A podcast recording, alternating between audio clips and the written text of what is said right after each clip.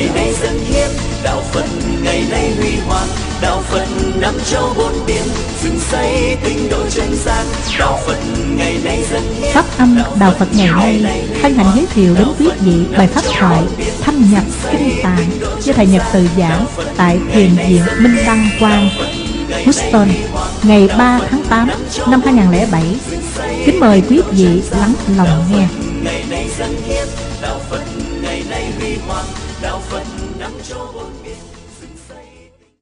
Kính thưa sư cô Tường Liên, trụ trì Thiền viện Minh Đăng Quang, kính thưa quý sư cô, kính thưa toàn thể quý pháp hữu. Cách đây nửa tháng, tức là khoảng vào giữa trung tuần tháng bảy hai nghìn không trăm lẻ bảy, chúng tôi có mặt tại chùa Trúc Lâm do thượng tọa Thích Thành Tuấn làm trụ trì. Có mặt tại ngôi chính điện của ngôi chùa này, thượng tọa Thành Tuấn đã hướng dẫn chúng tôi và cho biết rằng là trước đó, đó ngôi chùa chỉ là một cái ngôi nhà cổ, bụi bặm, mọi thứ có mặt ở khắp nơi. Tiền thân của ngôi nhà cổ khoảng gần một trăm năm này đó là một ngôi đền của một tôn giáo mà dân tộc của họ đã có mặt tại Hoa Kỳ trên một trăm năm. Họ đã tu học, phát triển để giữ cái nền văn hóa của họ, nhưng rồi con cháu của họ đã không còn truyền thừa những giá trị văn hóa và tâm linh của tôn giáo đó. Cuối cùng ngôi nhà đó đã bán lại. Điều muốn nói tại đây đó là tượng tọa trụ trì đi xung quanh ngôi nhà và đã nhặt lên được các quyển kinh thánh của tôn giáo này. Rồi tượng tọa mới nói với chúng tôi là lúc đó đó có một suy nghĩ, không biết rằng là vài trăm năm sau, đạo Phật, một tôn giáo phát triển mạnh nhất ở tại Âu Châu và cũng là tôn giáo từ các châu lục khác phát triển khá ấn tượng tại Mỹ Châu, không biết rằng là sẽ có những người Việt Nam, con cháu của các thế hệ Việt Nam định cư tại đây sẽ tiếp tục truyền thừa hay không, hay là đến lúc đó đó các cái quyển kinh Nhật tụng của chúng ta cũng rơi vào cái số phận rằng là con giáo chúng ta không hiểu được tiếng Việt rồi cũng vứt bỏ đây đó khắp nơi. Điều đáng buồn đó là bởi vì giá trị của kinh điển đó đã không được người ta truyền thừa, hay nói cách khác là không được thâm nhập ở trong tâm trí và biến nó trở thành như là các dữ liệu của sự sống. Nhân cơ hội này thì chúng tôi xin chia sẻ về đề tài thâm nhập kinh tạng.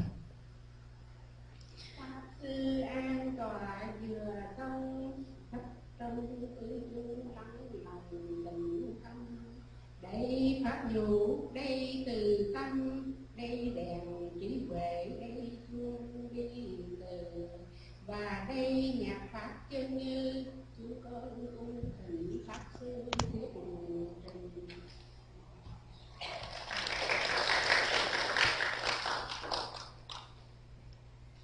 Khi đề cập đến sự thâm nhập kinh tạng, chúng ta muốn phân tích về giá trị biến kinh trở thành dữ liệu của cuộc sống.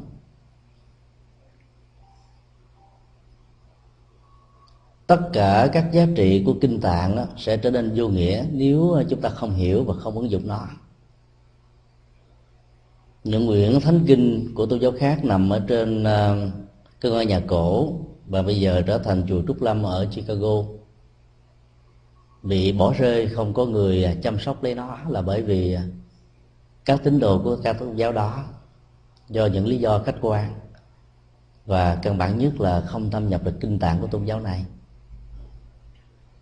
Thì giá trị kim cương, ngọc ngà, châu báu sẽ có thể trở thành như là một cái vật rất là vô dụng.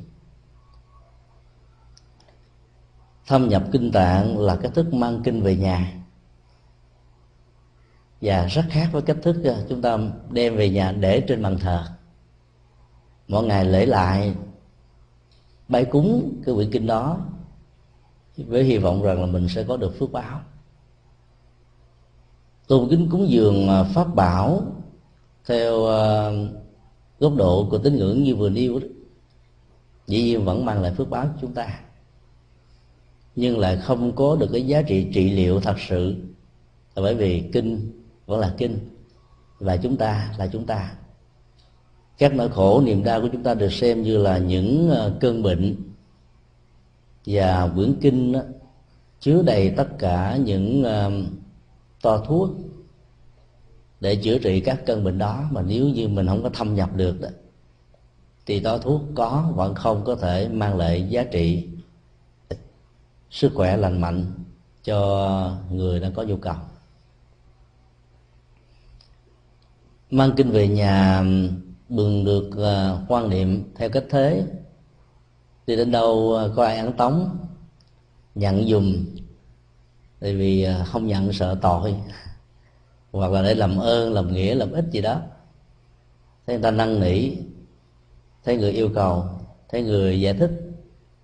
ta có lòng vui quá mà giờ cho không nhận thì thấy nó hơi kỳ kỳ, cho nên cố gắng mà mang về. Mang về kinh theo cái thế vừa nêu thì hoàn toàn không có giá trị gì cả. Trong khoảng năm năm trở lại đây đó, thì chùa Giác Ngộ chúng tôi có um,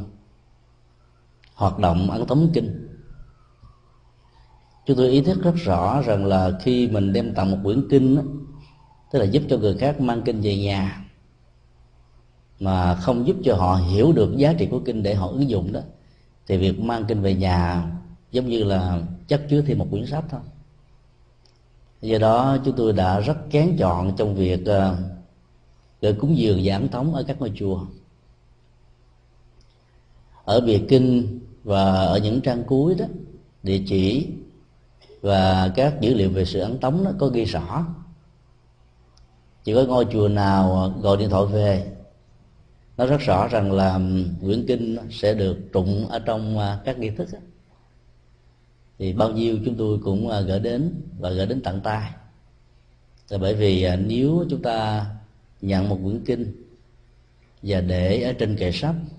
để trong tủ sách, để trong cái thư viện,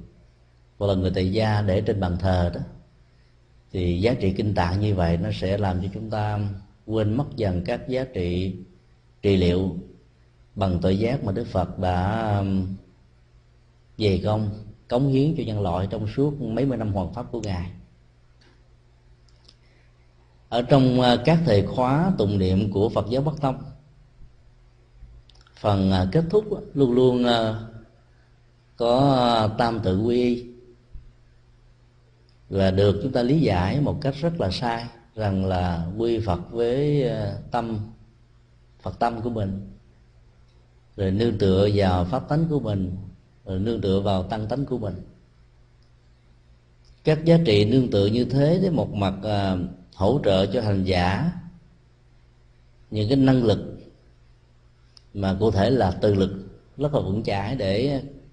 khai phát hết được những giá trị cần thiết nhất mà con người có thể có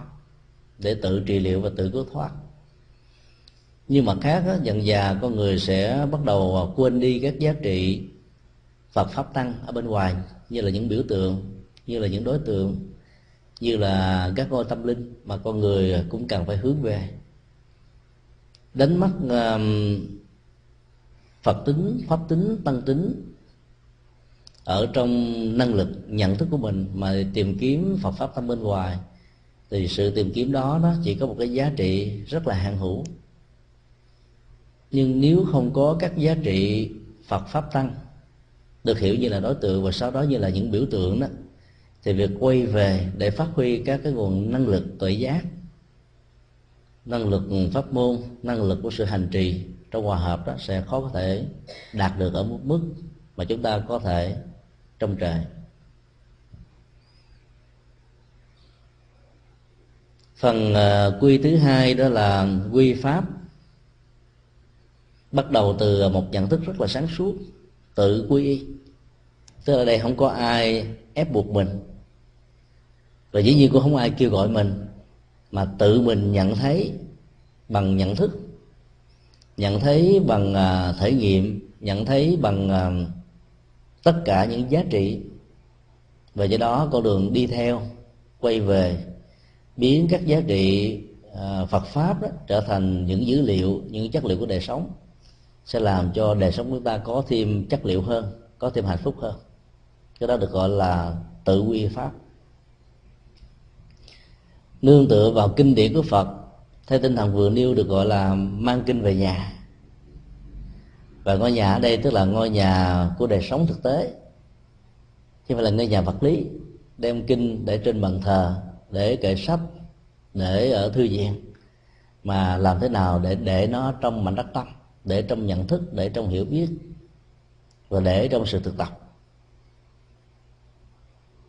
Ý niệm của một việc mang kinh về ngày như thế nó đòi hỏi rất là nhiều, và dĩ nhiên chúng tôi vẫn nhìn thấy rằng là nó có những giới hạn rất là lớn và khó khăn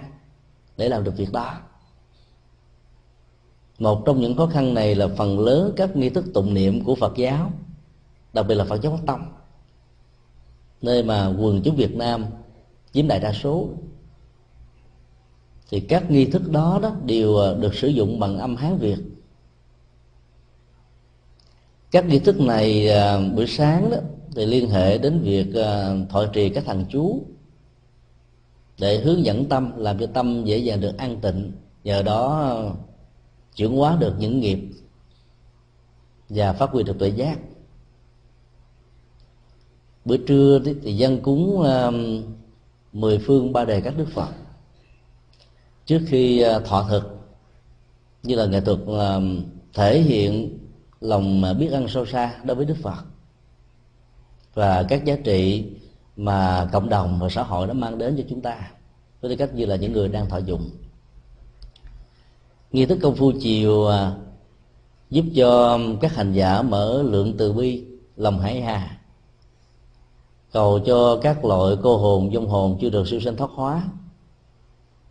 giúp cho họ thấy rõ được rằng là năm tháng ngày giờ mà cái chết được diễn ra là một sự thật, để họ không còn luyến tiếc với gia đình, tình yêu, vợ chồng, con cái, quan hệ tình thân, gia tài, sự nghiệp, địa vị, chức tước và tất cả những dự kiến, những kế hoạch chưa được hoàn tất. Thì nhờ đó đó họ mới an tâm để ra đi. Cái nghi thức bữa tối thường được gọi là nghi tịnh độ. Phần lớn các chùa hoặc là tụng kinh Phổ Môn để cầu an thế giới, hòa bình, quốc gia được thịnh vượng phát triển, gia đạo của tất cả đàn na tín thí đó được an lành hạnh phúc, và dần già nó được trở thành như là bản kinh cầu an cho người già và bệnh. Thỉnh thoảng các chùa lưu phiên và thay đổi thành kinh A Di Đà và được sử dụng như là bản kinh cầu siêu cho những người quá cố, hoặc là sử dụng kinh Địa Tạng cũng cùng một mục đích. Chúng ta thấy là các nghi thức được sử dụng ở trong các ngôi chùa Bắc Tông bằng chữ Hán và theo cách thức hành trì của Tịnh Độ Tông đó, thì giới trẻ nó cảm thấy rất là xa lạ, bởi vì mới bắt đầu đối diện với cuộc sống mà tiếp xúc với đạo Phật toàn thấy là già, bệnh và chết. Đó là thái độ mà giới trẻ khó có thể cảm thấy có cái chỗ đứng của mình. Các cái thời kinh nó thì được sử dụng bằng một cái loại âm thanh pháp khí, mà cái chiều sâu lắng của tâm thức được thực hiện một cách rất là dễ dàng, và phần lớn nó thích hợp cho những người lớn tuổi sau khi đã trải qua hết tất cả những thăng trầm vinh nhục ở trong cuộc đời rồi đó, thì những âm ba, âm vực và âm thanh như thế nó làm cho họ dễ dàng được lắng tâm. Còn đối với tuổi trẻ đó, họ thích nhạc, thích các phương tiện hip hop, hướng tâm ra bên ngoài với chủ nghĩa duy lý, duy ý chí, mơ ước nhiều, lý tưởng nhiều, giàu thực hiện chẳng bao nhiêu cũng không sao. Rồi phải đối diện với các nghi thức tụng niệm trong Phật giáo đó, vốn dành cho rất người, nhiều người lớn tuổi và các hành giả chuyên trì các pháp môn, cho nên dần già rồi đó thì giới trẻ không cảm thấy hứng thú được nữa. Rồi do vậy đó, khi mà đề cập đến mang kinh về nhà, tức là mang đem về để hành trì, để ứng dụng đó, thì giới Phật tử tại gia gặp một trở ngại rất lớn là ngôn ngữ như là một rào cản, vì không hiểu được những gì chứa đựng ở trong các bản kinh mang tính cách là hành trì pháp môn. Từ năm một nghìn chín trăm tám mươi tư, chúng tôi đã có nhiều thao thức, nghĩ rằng là các cái nghi thức ứng dụng ở trong chùa, đặc biệt là chùa Bắc Tông, đặc biệt là không dành cho người tại gia mà dành cho những người xuất gia. Các bản kinh liên hệ đến đời sống gia đình, xã hội được Đức Phật đề cập rất nhiều ở trong các bản kinh khác, dầu không chứa đựng ở trong các nghi thức tụng niệm. Người tại gia vẫn, người xuất gia vẫn hiểu, vì phần lớn các vị xuất gia đã được học Phật pháp tại các trường Phật học, tối thiểu là từ sáu năm đến mười hai năm. Trong suốt cái thời gian học tập như vậy là hầu như là mỗi một vị được học trên dưới ba trăm bản kinh, luật và luận từ các truyền thống Bali, A Hàm, Đại thừa phát triển. Và do đó đó, dầu không đọc ở trong các nghi thức, họ vẫn hiểu rất là nhiều thứ. Nhưng đối với người tại gia, nếu mà sử dụng chung một cái nghi thức như là người xuất gia ứng dụng hành trì thông qua pháp môn, thì người tại gia cảm thấy rất là xa lạ. Vì bản chất của tại gia là mưu cầu hạnh phúc, phát triển nhân quả theo chiều hướng của đạo đức để hưởng được các giá trị hạnh phúc chân chánh, mình làm bằng khối óc, bàn tay, phù hợp với luật pháp, phù hợp với lương tâm. Bây giờ lại không tìm thấy bất cứ những cái dữ liệu gì từ các nghi thức mà vốn dành cho người xuất gia như thế này. Do đó dần già rồi đó thì cái con đường tín ngưỡng trong Phật giáo được phát triển rất là nhanh chóng. Đạo Phật Đại Thừa vốn là một truyền thống phát huy về tuệ giác, về trí tuệ, có thể đã cao nhất trong tất cả các tông môn pháp phái của Phật giáo từ trước đến giờ. Nhưng điều trớ trêu thay là trong sự hành trì thực tế đó, thì các ngôi chùa được gọi là Phật giáo Đại Thừa lại là những cái nơi mà có tín ngưỡng nhiều nhất, là bởi vì cái, cái tiến trình của sự thâm nhập kinh tạng đó, nó đã bị mất dần ở trong nhận thức và đời sống của những người tại gia. Mang kinh về nhà như thế thì làm sao họ có thể thâm nhập được? Ngôn ngữ không hiểu như một rào cản khó vượt qua, cần phải được thuần việt hóa. Giả sử các nghi thức tụng niệm đã được lưu hành từ Giáo hội Phật giáo Việt Nam Thống Nhất, tức là từ vào năm một nghìn chín trăm sáu mươi tư cho đến bây giờ đó, trong và ngoài nước đó, có được dịch hết tất cả ra đi nữa, như là những nỗ lực rất là thành công của Hòa Thượng Thiền Thanh, trụ trì chùa Phật Tổ Long Beach, California, hoặc là các cái nỗ lực của các tông môn pháp phái Phật giáo ở Hoa Kỳ, Úc Châu, Pháp, Châu nói chung và trong nước Việt Nam, thì chúng tôi cũng rất là e ngại rằng là nó khó có thể đáp ứng được cái nhu cầu về đời sống tinh thần thực tế của những người Phật tử tại gia. Do vậy mà những cái nỗ lực về phía Giáo hội Phật giáo đó là làm thế nào để có một cái nghi thức tạm gọi là thánh điển tại gia cho những người tại gia, và thánh điện đó nó chứa đầy tất cả những cái cẩm nang hướng dẫn về tình yêu, hôn nhân, hạnh phúc, gia đình, tề gia, trị quốc, bình thiên hạ, rồi à, các cái tông chỉ của các pháp môn thiền, mật và tịnh, để cho tất cả mọi căn cơ đều có thể đập vào và thấy rằng là đây là những uh, sản phẩm tâm linh rất là đa dạng và phong phú. Và một quyển thánh điển như vậy được gọi như là một cái siêu thị mini về đời sống tâm linh của người tại gia. Thì lúc đó những người tại gia sẽ có thể chắt lọc, tìm kiếm trong đó những sản phẩm tâm linh thích hợp với căn cơ, trình độ và sự tu học của mình. Thì lúc đó, đó sự thâm nhập kinh tạng nó sẽ thành là một dữ liệu không thể nào thiếu được. Thâm nhập là một sự tiêu hóa. Có rất nhiều người trong chúng ta hiểu kinh điển rất là sâu sắc, nhưng phần lớn là hiểu về phương diện lý thuyết. Còn trong sự ứng dụng hành trì đó thì chúng ta chưa có lột tả được, là vì sự thâm nhập nó chưa có. Trong các cái trường Phật học đó, tại Việt Nam cũng như là tại hải ngoại đó, phần lý thuyết đó được triển khai khá rộng, như những cái kinh nghiệm về hành trì để thâm nhập được cái giá trị hành trì đó trong đời sống đó, hiếm khi nào nó trở thành như là một cái dòng chảy, ít nhất về phương diện trải nghiệm đó thôi. Cho đó chúng tôi nghĩ rằng là trong tương lai các ngôi trường Phật học đó cần phải có một cái môi trường để ứng dụng đó. Và do vậy trường Phật học đó phải là một Phật học viện, chứ không phải là một cái trường lớp giống như là ngoài thế gian. Có nghĩa là các hành giả tu sĩ tăng và ni vào một ngôi trường đó sẽ khép kín với thế giới bên ngoài, tạm gọi là như là một nội viện. Ở trong đó thì mình được học kinh luật luận của các truyền thống, các pháp môn, và sau đó là hành trì một cách thống nhất. Có người hướng dẫn, có người chỉ đường, có người khai thông. Mỗi khi chúng ta vấp phải những hoài nghi hoặc là bị bế tắc một cái gì đó mà việc ứng dụng từ bản thân cá nhân nó chưa có được kết quả đó, thì các hỗ trợ của những vị tôn túc đồng sống chung với các vị học tăng đó sẽ giúp cho họ đó thâm nhập được các giá trị mà họ học được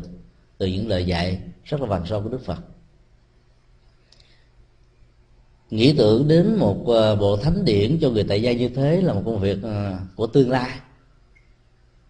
Không biết khi nào thì Giáo hội Phật giáo mới bắt đầu ra những quyển kinh như vậy. Cũng rất là may mắn thế kỷ hai mươi là thế kỷ nhảy vọt về các phương tiện hiện đại, mà trong đó, đó nghệ thuật truyền thông của Internet đã, đã rút ngắn cái khoảng cách địa dư và vật lý của con người.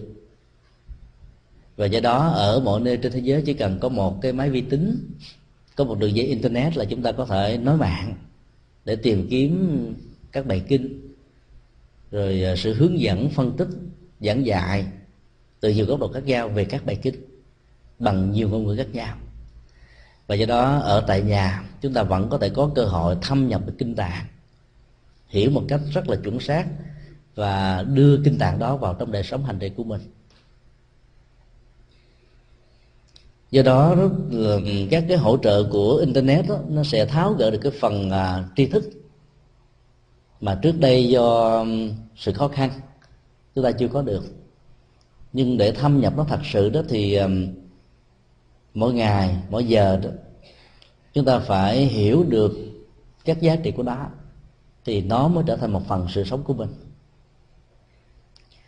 Các tôn giáo khác có những cái uh, quy định rất là khắt khe. Tất cả mọi giáo dân hay là tín đồ cần phải có một quyển kinh thánh với dạng bỏ túi, khổ nhỏ, giấy mỏng, chữ rất là nhỏ. Ở trên xe buýt, ở công sở, ở những lúc mà nghỉ giờ, nghỉ giải lao, hay là ở công viên, ở nhà, đều có thể đem quyển thánh kinh đó ra để mà đọc. Mặc dầu nhìn một cách khách quan đó thì giá trị của thánh kinh sẽ khó có thể sánh bì được với cái giá trị triết lý ở trong kinh Phật lắm. Nhưng đọc vào dần dà rồi đó thì các giá trị này nó trở thành thâm nhập, nó trở thành như là một cái phần suy nghĩ, trở thành các dữ liệu văn hóa, trở thành các dữ liệu sự sống của họ. Và do đó, đó họ có thể ứng dụng và hành trì một cách rất là dễ. Còn người Phật tử của chúng ta lại không có được những sự hỗ trợ cần thiết như vậy. Do đó có người chỉ đến biết Phật một năm chừng ba lần lại Phật đó. Ông Phật tên họ gì, con cái nhà ai, động cơ, lý do, mục đích đi tu như thế nào, các uh, giá trị triết lý căn bản Đức Phật dạy ra sao, và ứng dụng nó để giải quyết nỗi khổ niềm đau như thế nào, thì phần lớn người Phật tử chúng ta không có gọi biết những thứ này. Tại vì chúng ta không có được các cái bản thánh điển dành cho người tại gia như thế. Chờ đợi đến một cái cơ hội có một cái bộ thánh điển tại gia thì có lẽ là mình đã chết rồi. Và do đó chúng tôi xin đề nghị chúng ta có những cách thức thâm nhập kinh tạng bằng những sự hiểu biết rất là thực tế, có thể rất là giản dị mộc mạc, nhưng nó có thể góp phần tạo hương vị cho đời sống tinh thần của chúng ta. Cái bài quy pháp đó, hai câu quan trọng nhất là câu ba và câu bốn: thâm nhập kinh tạng, trí tuệ như biển. Mối liên hệ giữa nhân và quả ở đây là điều mà chúng ta phải quan tâm. Muốn có được trí tuệ như là biển, tức là không có ngần mé, không có giới hạn, với một cái độ sâu thâm thẳm, dung chứa bao la, thì điều kiện tiên quyết là làm thế nào để thâm nhập được kinh tạng. Kinh tạng Phật giáo đó là một cái kho tàng văn học tâm linh phong phú và nhiều nhất so với các tôn giáo từ trước đến giờ. Chúng ta có cả ba kho tàng kinh điển: kho tàng do chính những lời vàng ngọc của Đức Phật nói ra, được ghi nhận dưới hai truyền thống: truyền thống Phật giáo Nam Tông với văn hệ Pali, thì bao gồm năm bộ chính: Trường Bộ Kinh, Trung Bộ Kinh, Tương Ưng Bộ Kinh, Tân Chi và Tiểu Bộ Kinh. Số lượng của các bộ kinh này đó gồm đến hai mươi sáu tập, là mỗi tập khoảng năm trăm trang. Bên cạnh đó thì chúng ta còn có một cái ấn bản vốn là bản dịch từ văn hệ Sanskrit, được gọi là A Hàm, cũng có số lượng dài ngắn một cách tương tự với một bố cục thay đổi. Thì từ năm bộ đó thì các vị tổ đó đã biên tập lại thành bốn bộ đó: trường bộ, trường A Hàm, trung A Hàm, tăng nhất A Hàm và tạp A Hàm. Chứ tôi không có phân tích nhiều về các nội dung cũng như là chủ đề của các bản kinh này, vì nó rất là lớn và rộng, không đủ thời gian. Bên cạnh đó thì chúng ta còn có một cái mảng văn học của Phật giáo Đại Thừa. Số lượng của các bản kinh có thể gấp từ năm mươi lần cho đến một trăm lần. Và do đó, đó nếu mà mình bỏ cả một cuộc đời, mỗi ngày đọc khoảng chừng tám giờ, thì đọc năm này hoặc tháng nọ đó vẫn chưa hết được các bản kinh như vừa nêu.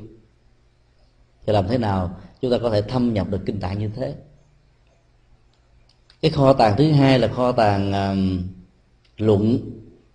tức là những uh, chú giải, những giải thích, những phân tích về phương diện ứng dụng, về phương diện học thuyết về các hệ thống kinh điển, hoặc là Pali, hoặc là A Hàm, hoặc là Đại Thừa. Thì số lượng đó nó nhiều gấp ba, gấp bốn lần so với nguyên văn kinh điển. Nổi thế kỷ hai mươi mốt thôi, các cái tác phẩm mà phân tích, chú giải về các bản kinh như vậy nó đã tăng gấp vài chục lần so với nhiều chục thế kỷ về trước. Cho nên đọc thêm cái mảng văn học luận đó thì có lẽ cũng không có thời gian để đọc. Còn giới luật, tức là hệ thống đạo đức, hệ thống hành trì đó, thì bên Phật giáo Nam Tông thì gồm có năm bộ. Chúng ta có tất cả là bảy trường phái về luật tạng, và mỗi trường phái như vậy từ năm bộ cho đến năm mươi bộ. Gồm hết tất cả những hệ thống này lại thì chúng ta đã thấy có được hàng trăm cuốn rồi. Đó chưa nói đến phần giới luật của Đại Thừa. Do đó đề cập đến thâm nhập kinh tạng có nghĩa là mình tường lãm hết tất cả những gì mà Đức Phật dạy trong kinh. Ngay cả người xuất gia còn không có mấy người đọc hết những thứ đó. Thì như vậy là cái cái sự thâm nhập đó phải được hiểu như là một cái tiến trình mà đời sống nhận thức của mình đó, với việc hiểu kinh và sống với kinh nó là một thôi. Bản chất của kinh điển cũng giống như là biển cả,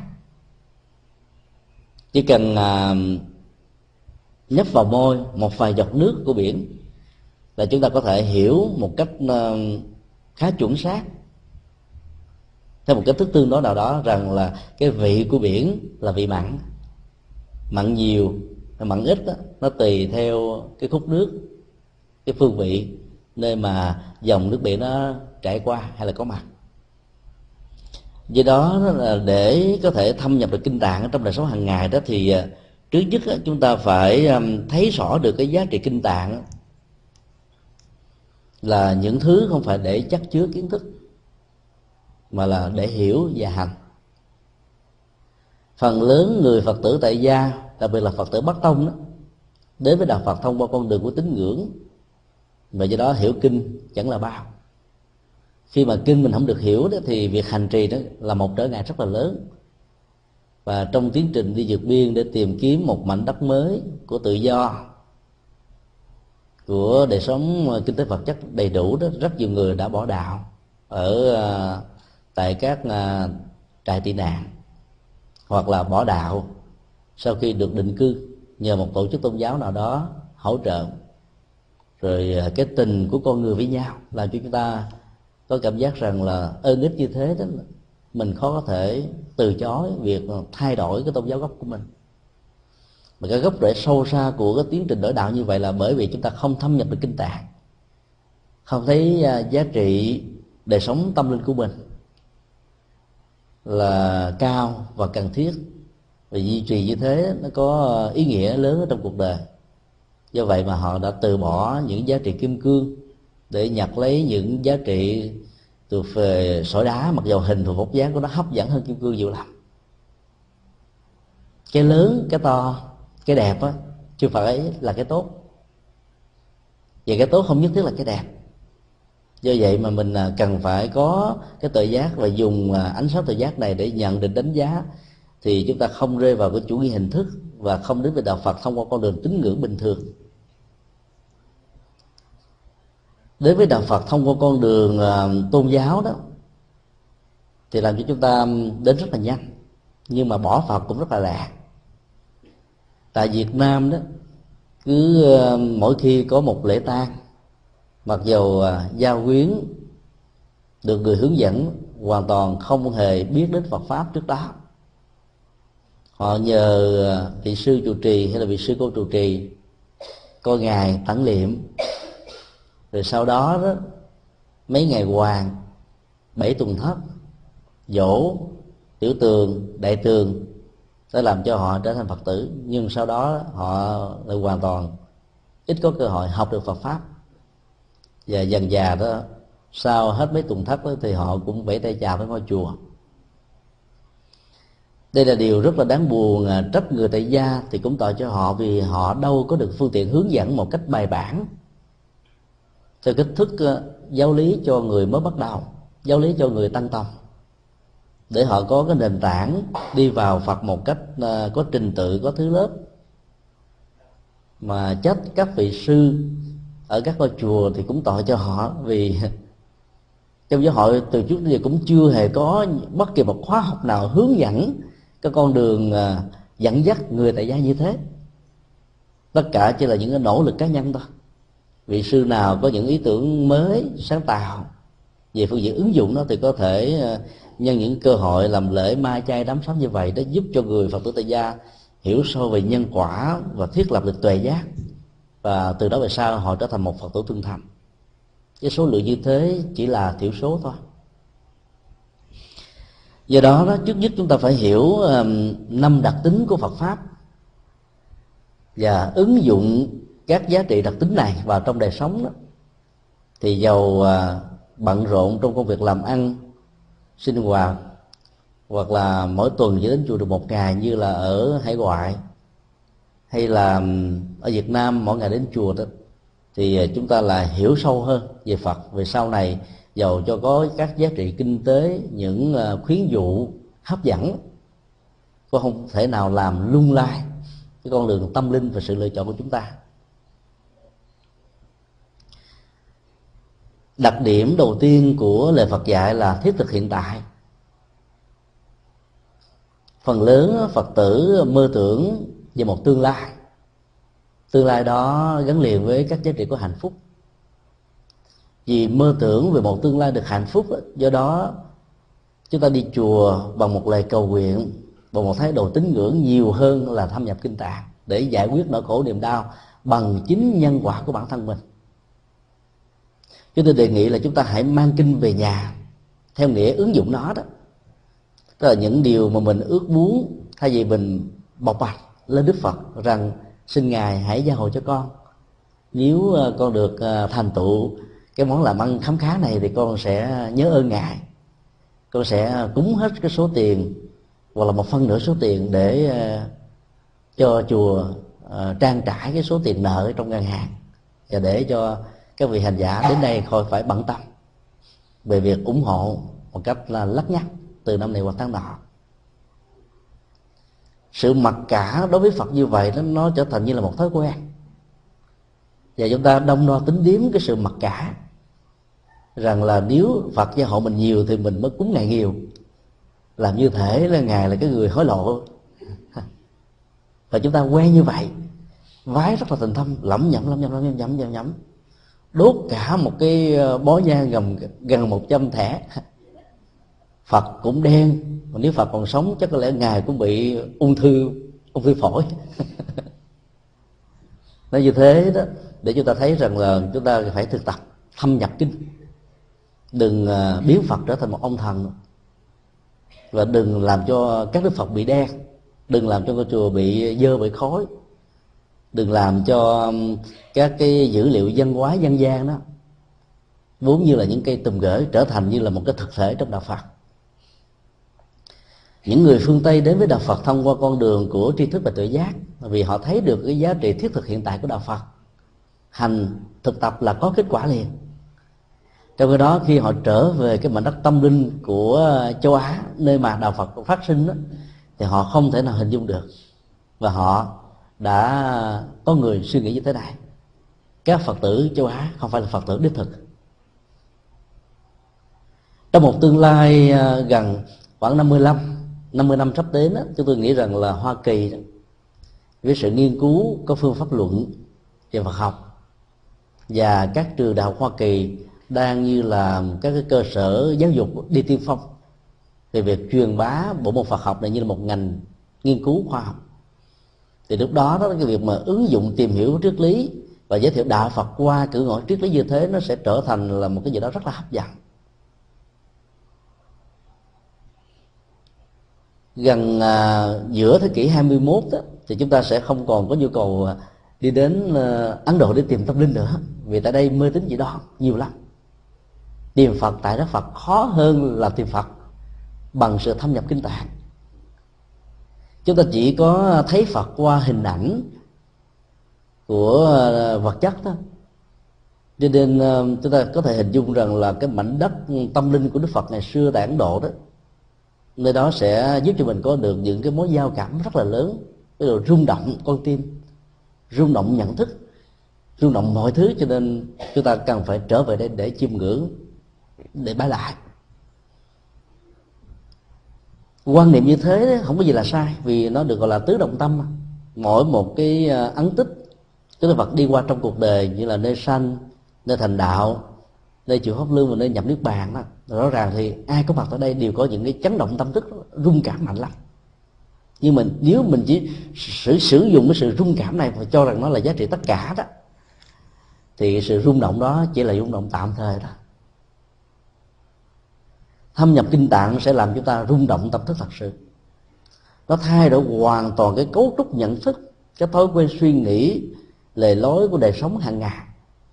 Và chúng ta thấy là kể từ khi cái tâm thức đó được chấn động đó, thì giá trị an lạc hiện tại nó có mặt liền ngay tức khắc.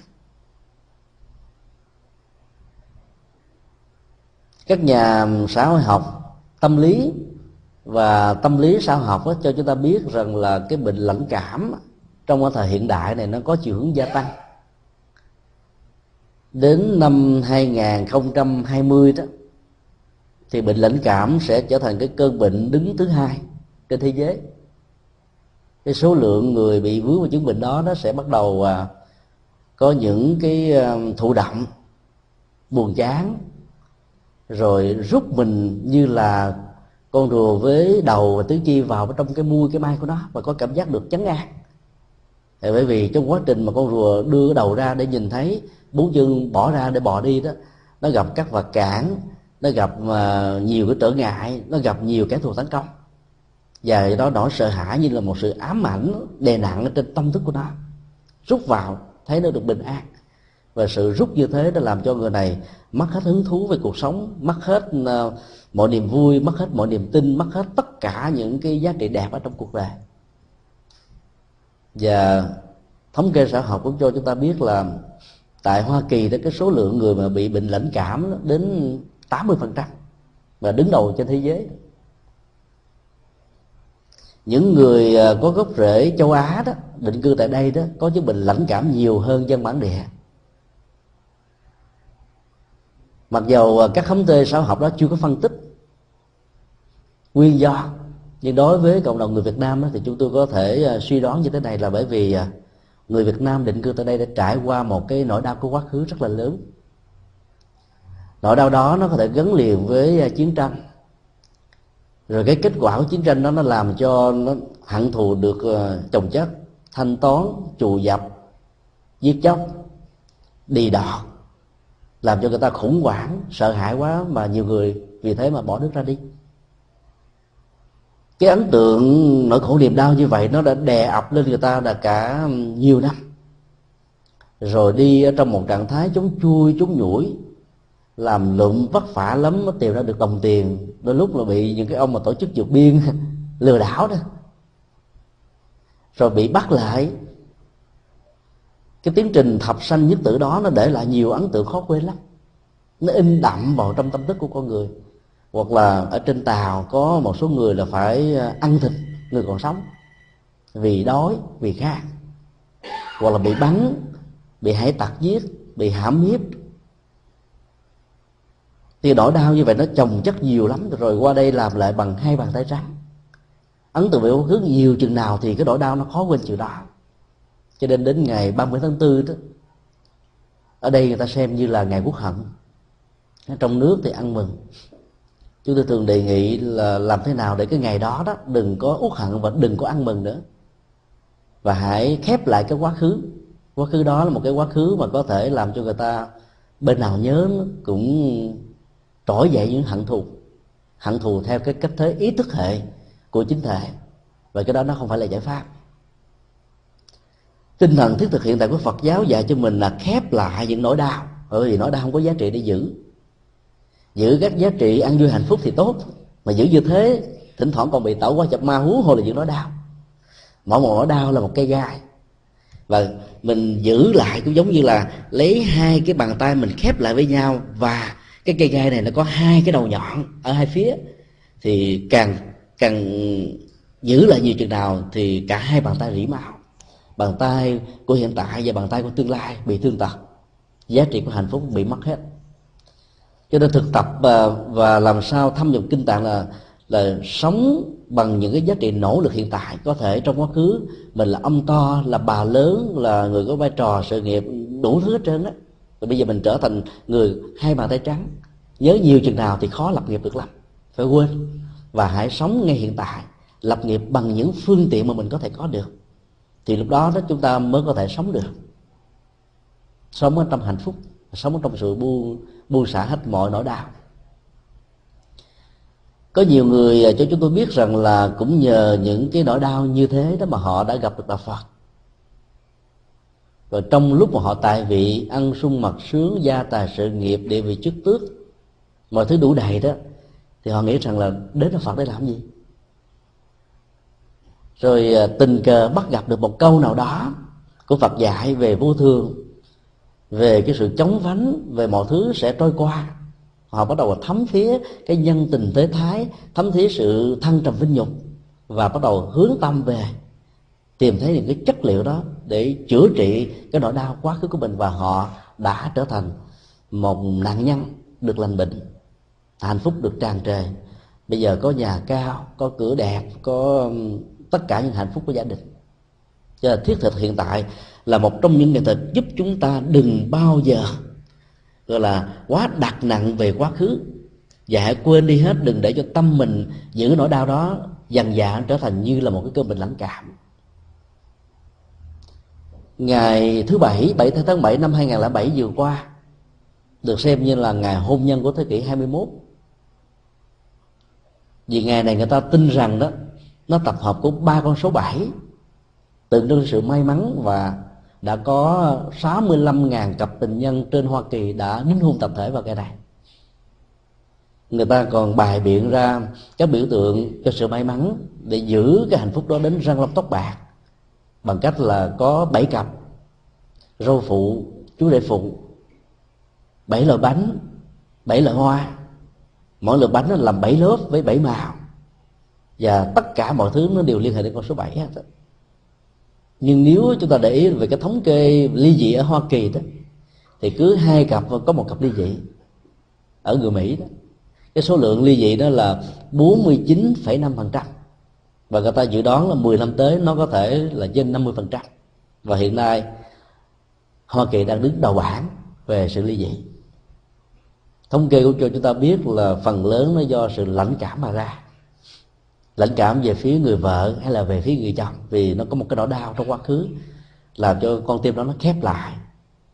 làm cho ánh mắt đó không muốn mở ra nữa, làm cho tấm lòng đó bị chai sạn, bị băng giá. Các nỗi đau đó nó bị bế tắc và nó trở thành rất là nhiều sợi dây xích, rất là nhiều ngục tù, rất là nhiều bức thành, rất là nhiều cái sự trở ngại vật, làm cho người ta mở mắt ra mà không thấy, lóng tai mà vẫn không nghe, mở miệng mà vẫn không nói được, bởi vì nghẹn ngào, uất, khó chịu lắm. Người Việt Nam thì có khuynh hướng phủ định cái này, không xem rằng nó như là một chứng bệnh, nó dẫn đến những cái phản ứng phụ rất là nguy hại. Còn người Hoa Kỳ đó thì họ quen với cái ngành tâm lý trị liệu trong thời hiện đại này. Mỗi khi có bế tắc nào đó, đó cả vợ lẫn chồng đến để chia sẻ, giải bài, để có một người lắng nghe làm trọng tài, cho hai bên cùng sổ ra hết. Và khi sổ ra được rồi đó, cái nỗi đau nó được dịu đi. Là sổ ra như vậy cứ là bỏ quên đi quá khứ. Cái đó đó được gọi là thiết thực hiện tại. Sổ ra được là có giá trị liền. Các bác sĩ đông y thỉnh thoảng khuyên chúng ta là hãy uống thuốc sổ để cho gan nó được sạch thì bệnh nó hết. Bởi vì cái bao tử cũng là nơi chứa nhóm rất nhiều bệnh tật, và nó có nhiều loại sổ khác nhau. Sổ bằng cách là uống nước, không nạp các thực phẩm vào, thì những cái vi trùng đó, nó bị bị bỏ đói, rồi nó trở thành là ốm đói,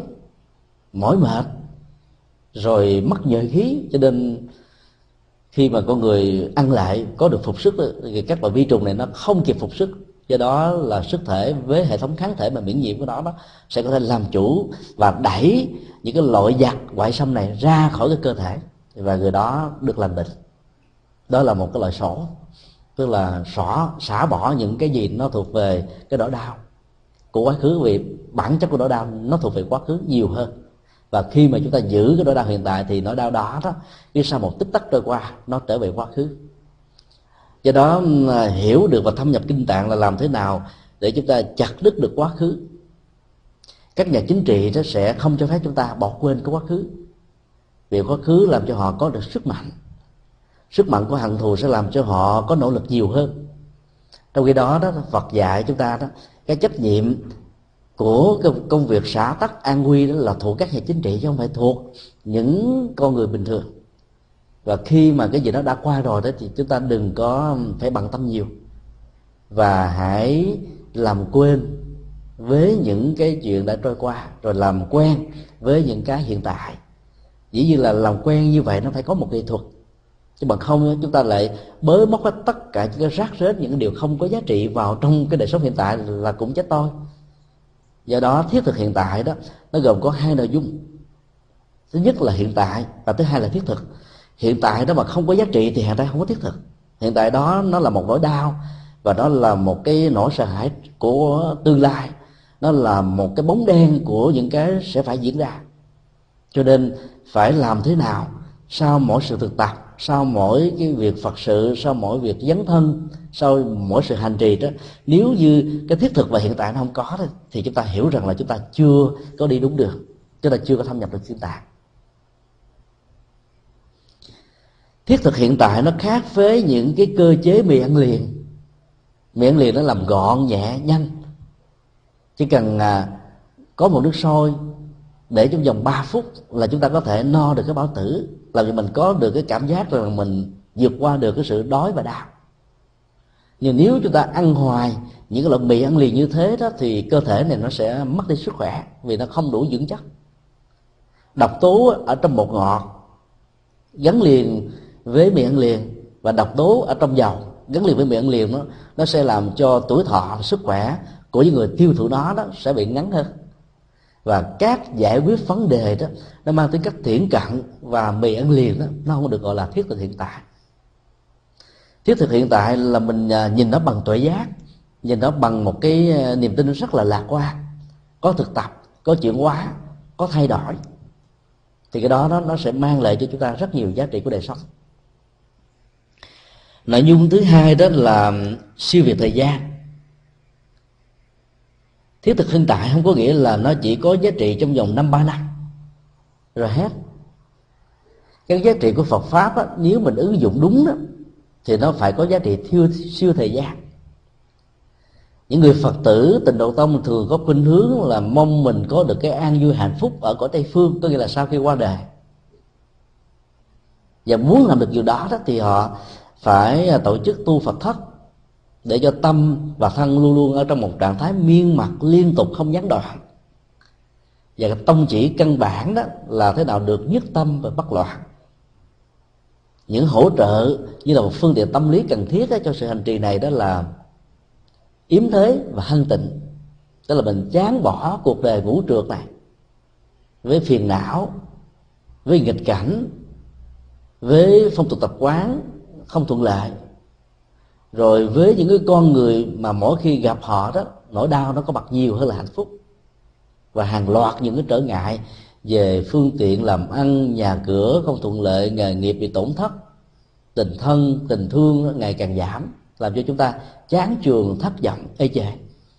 Và hân tịnh là có một niềm hân hoan về tịnh độ, và mình đặt cái sự an ủi của mình ở trên thế giới này sau khi qua đời. Làm như thế đó thì sự miên mật được diễn ra một cách rất là dễ dàng. Nhưng nếu như chúng ta không biết sử dụng các cái dữ liệu rác rưới của cái cõi ta bà này đó, như là loại bùn để hoa sen được nở đó,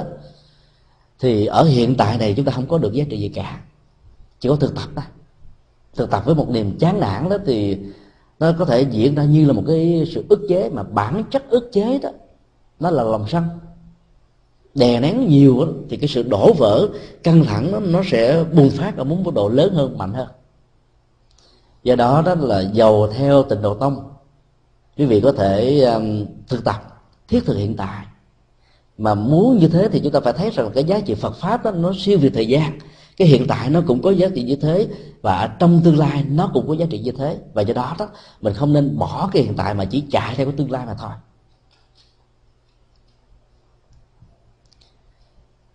Đi ngược lại cái truyền thống này đó thì chúng ta thấy là ở trong cái bài à,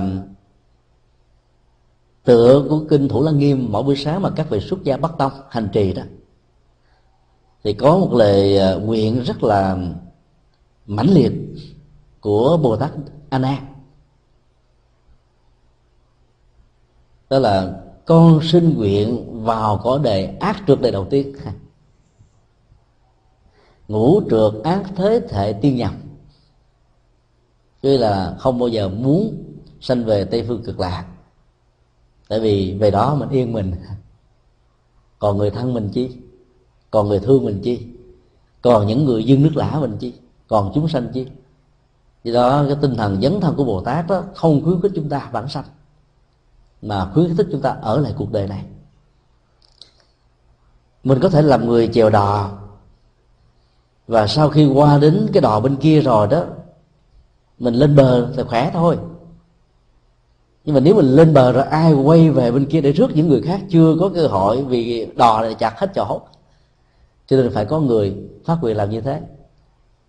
trở về là bên kia. Và dĩ nhiên là cái tiến trình trở về đó nó có phong ba, bão táp, gió, dông. Có thể thuyền bị chìm, thuyền bị đắm, thuyền người thế thể kia, chúng ta không sợ. Trở về với niềm tin, trở về với phương pháp, trở về với những nỗ lực cần thiết, thì chúng ta có thể giúp được rất nhiều người, và vốn cùng cái hoàn cảnh, cái khó khăn, cái nghịch cảnh giống như chúng ta đã từng. Cái tinh thần đó được gọi là tinh thần nhập thế của Bồ Tát. Sở dĩ mà các vị Bồ Tát đó, mạnh dạn và cảm thấy rất là hạnh phúc khi làm, trong tiến trình làm như thế này, là bởi vì các bạn thấy rất rõ cái giá trị đó là siêu việt thời gian, chứ không phải là chỉ có tương lai mà thôi. Không có tương lai nào mà không có cái dây mơ rễ má với cái nhân quả ở hiện tại này hết trơn á. Cho nên thay vì chỉ mơ tưởng trong tương lai thì các Bồ Tát đó nỗ lực gieo trồng rất nhiều nhân ở hiện tại, thì kết quả tương lai là chuyện chắc chắn một trăm phần trăm phải có, mà không cần màng tưởng. Bởi vì mơ tưởng nhiều mà không đạt được đó, trên nền tảng không thực tập á, không chuyển hóa,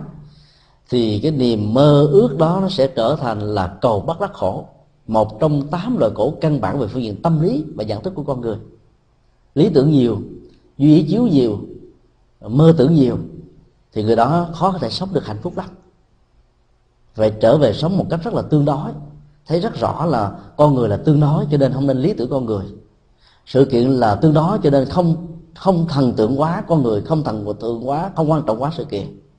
Lúc đó đó, nỗi đau, cái khó khăn, cái bế tắc, cái trở ngại thì mình xem như là chuyện đơn giản đó, nó không có gì làm cho chúng ta bận tâm. Tại vì chúng ta thấy là cái giá trị của Phật pháp đó, nó siêu việt, và nếu tâm mình ôm lấy các giá trị đó đó, thì những cái mà hạn hữu của nỗi đau ở hiện tại và trong tương lai đó,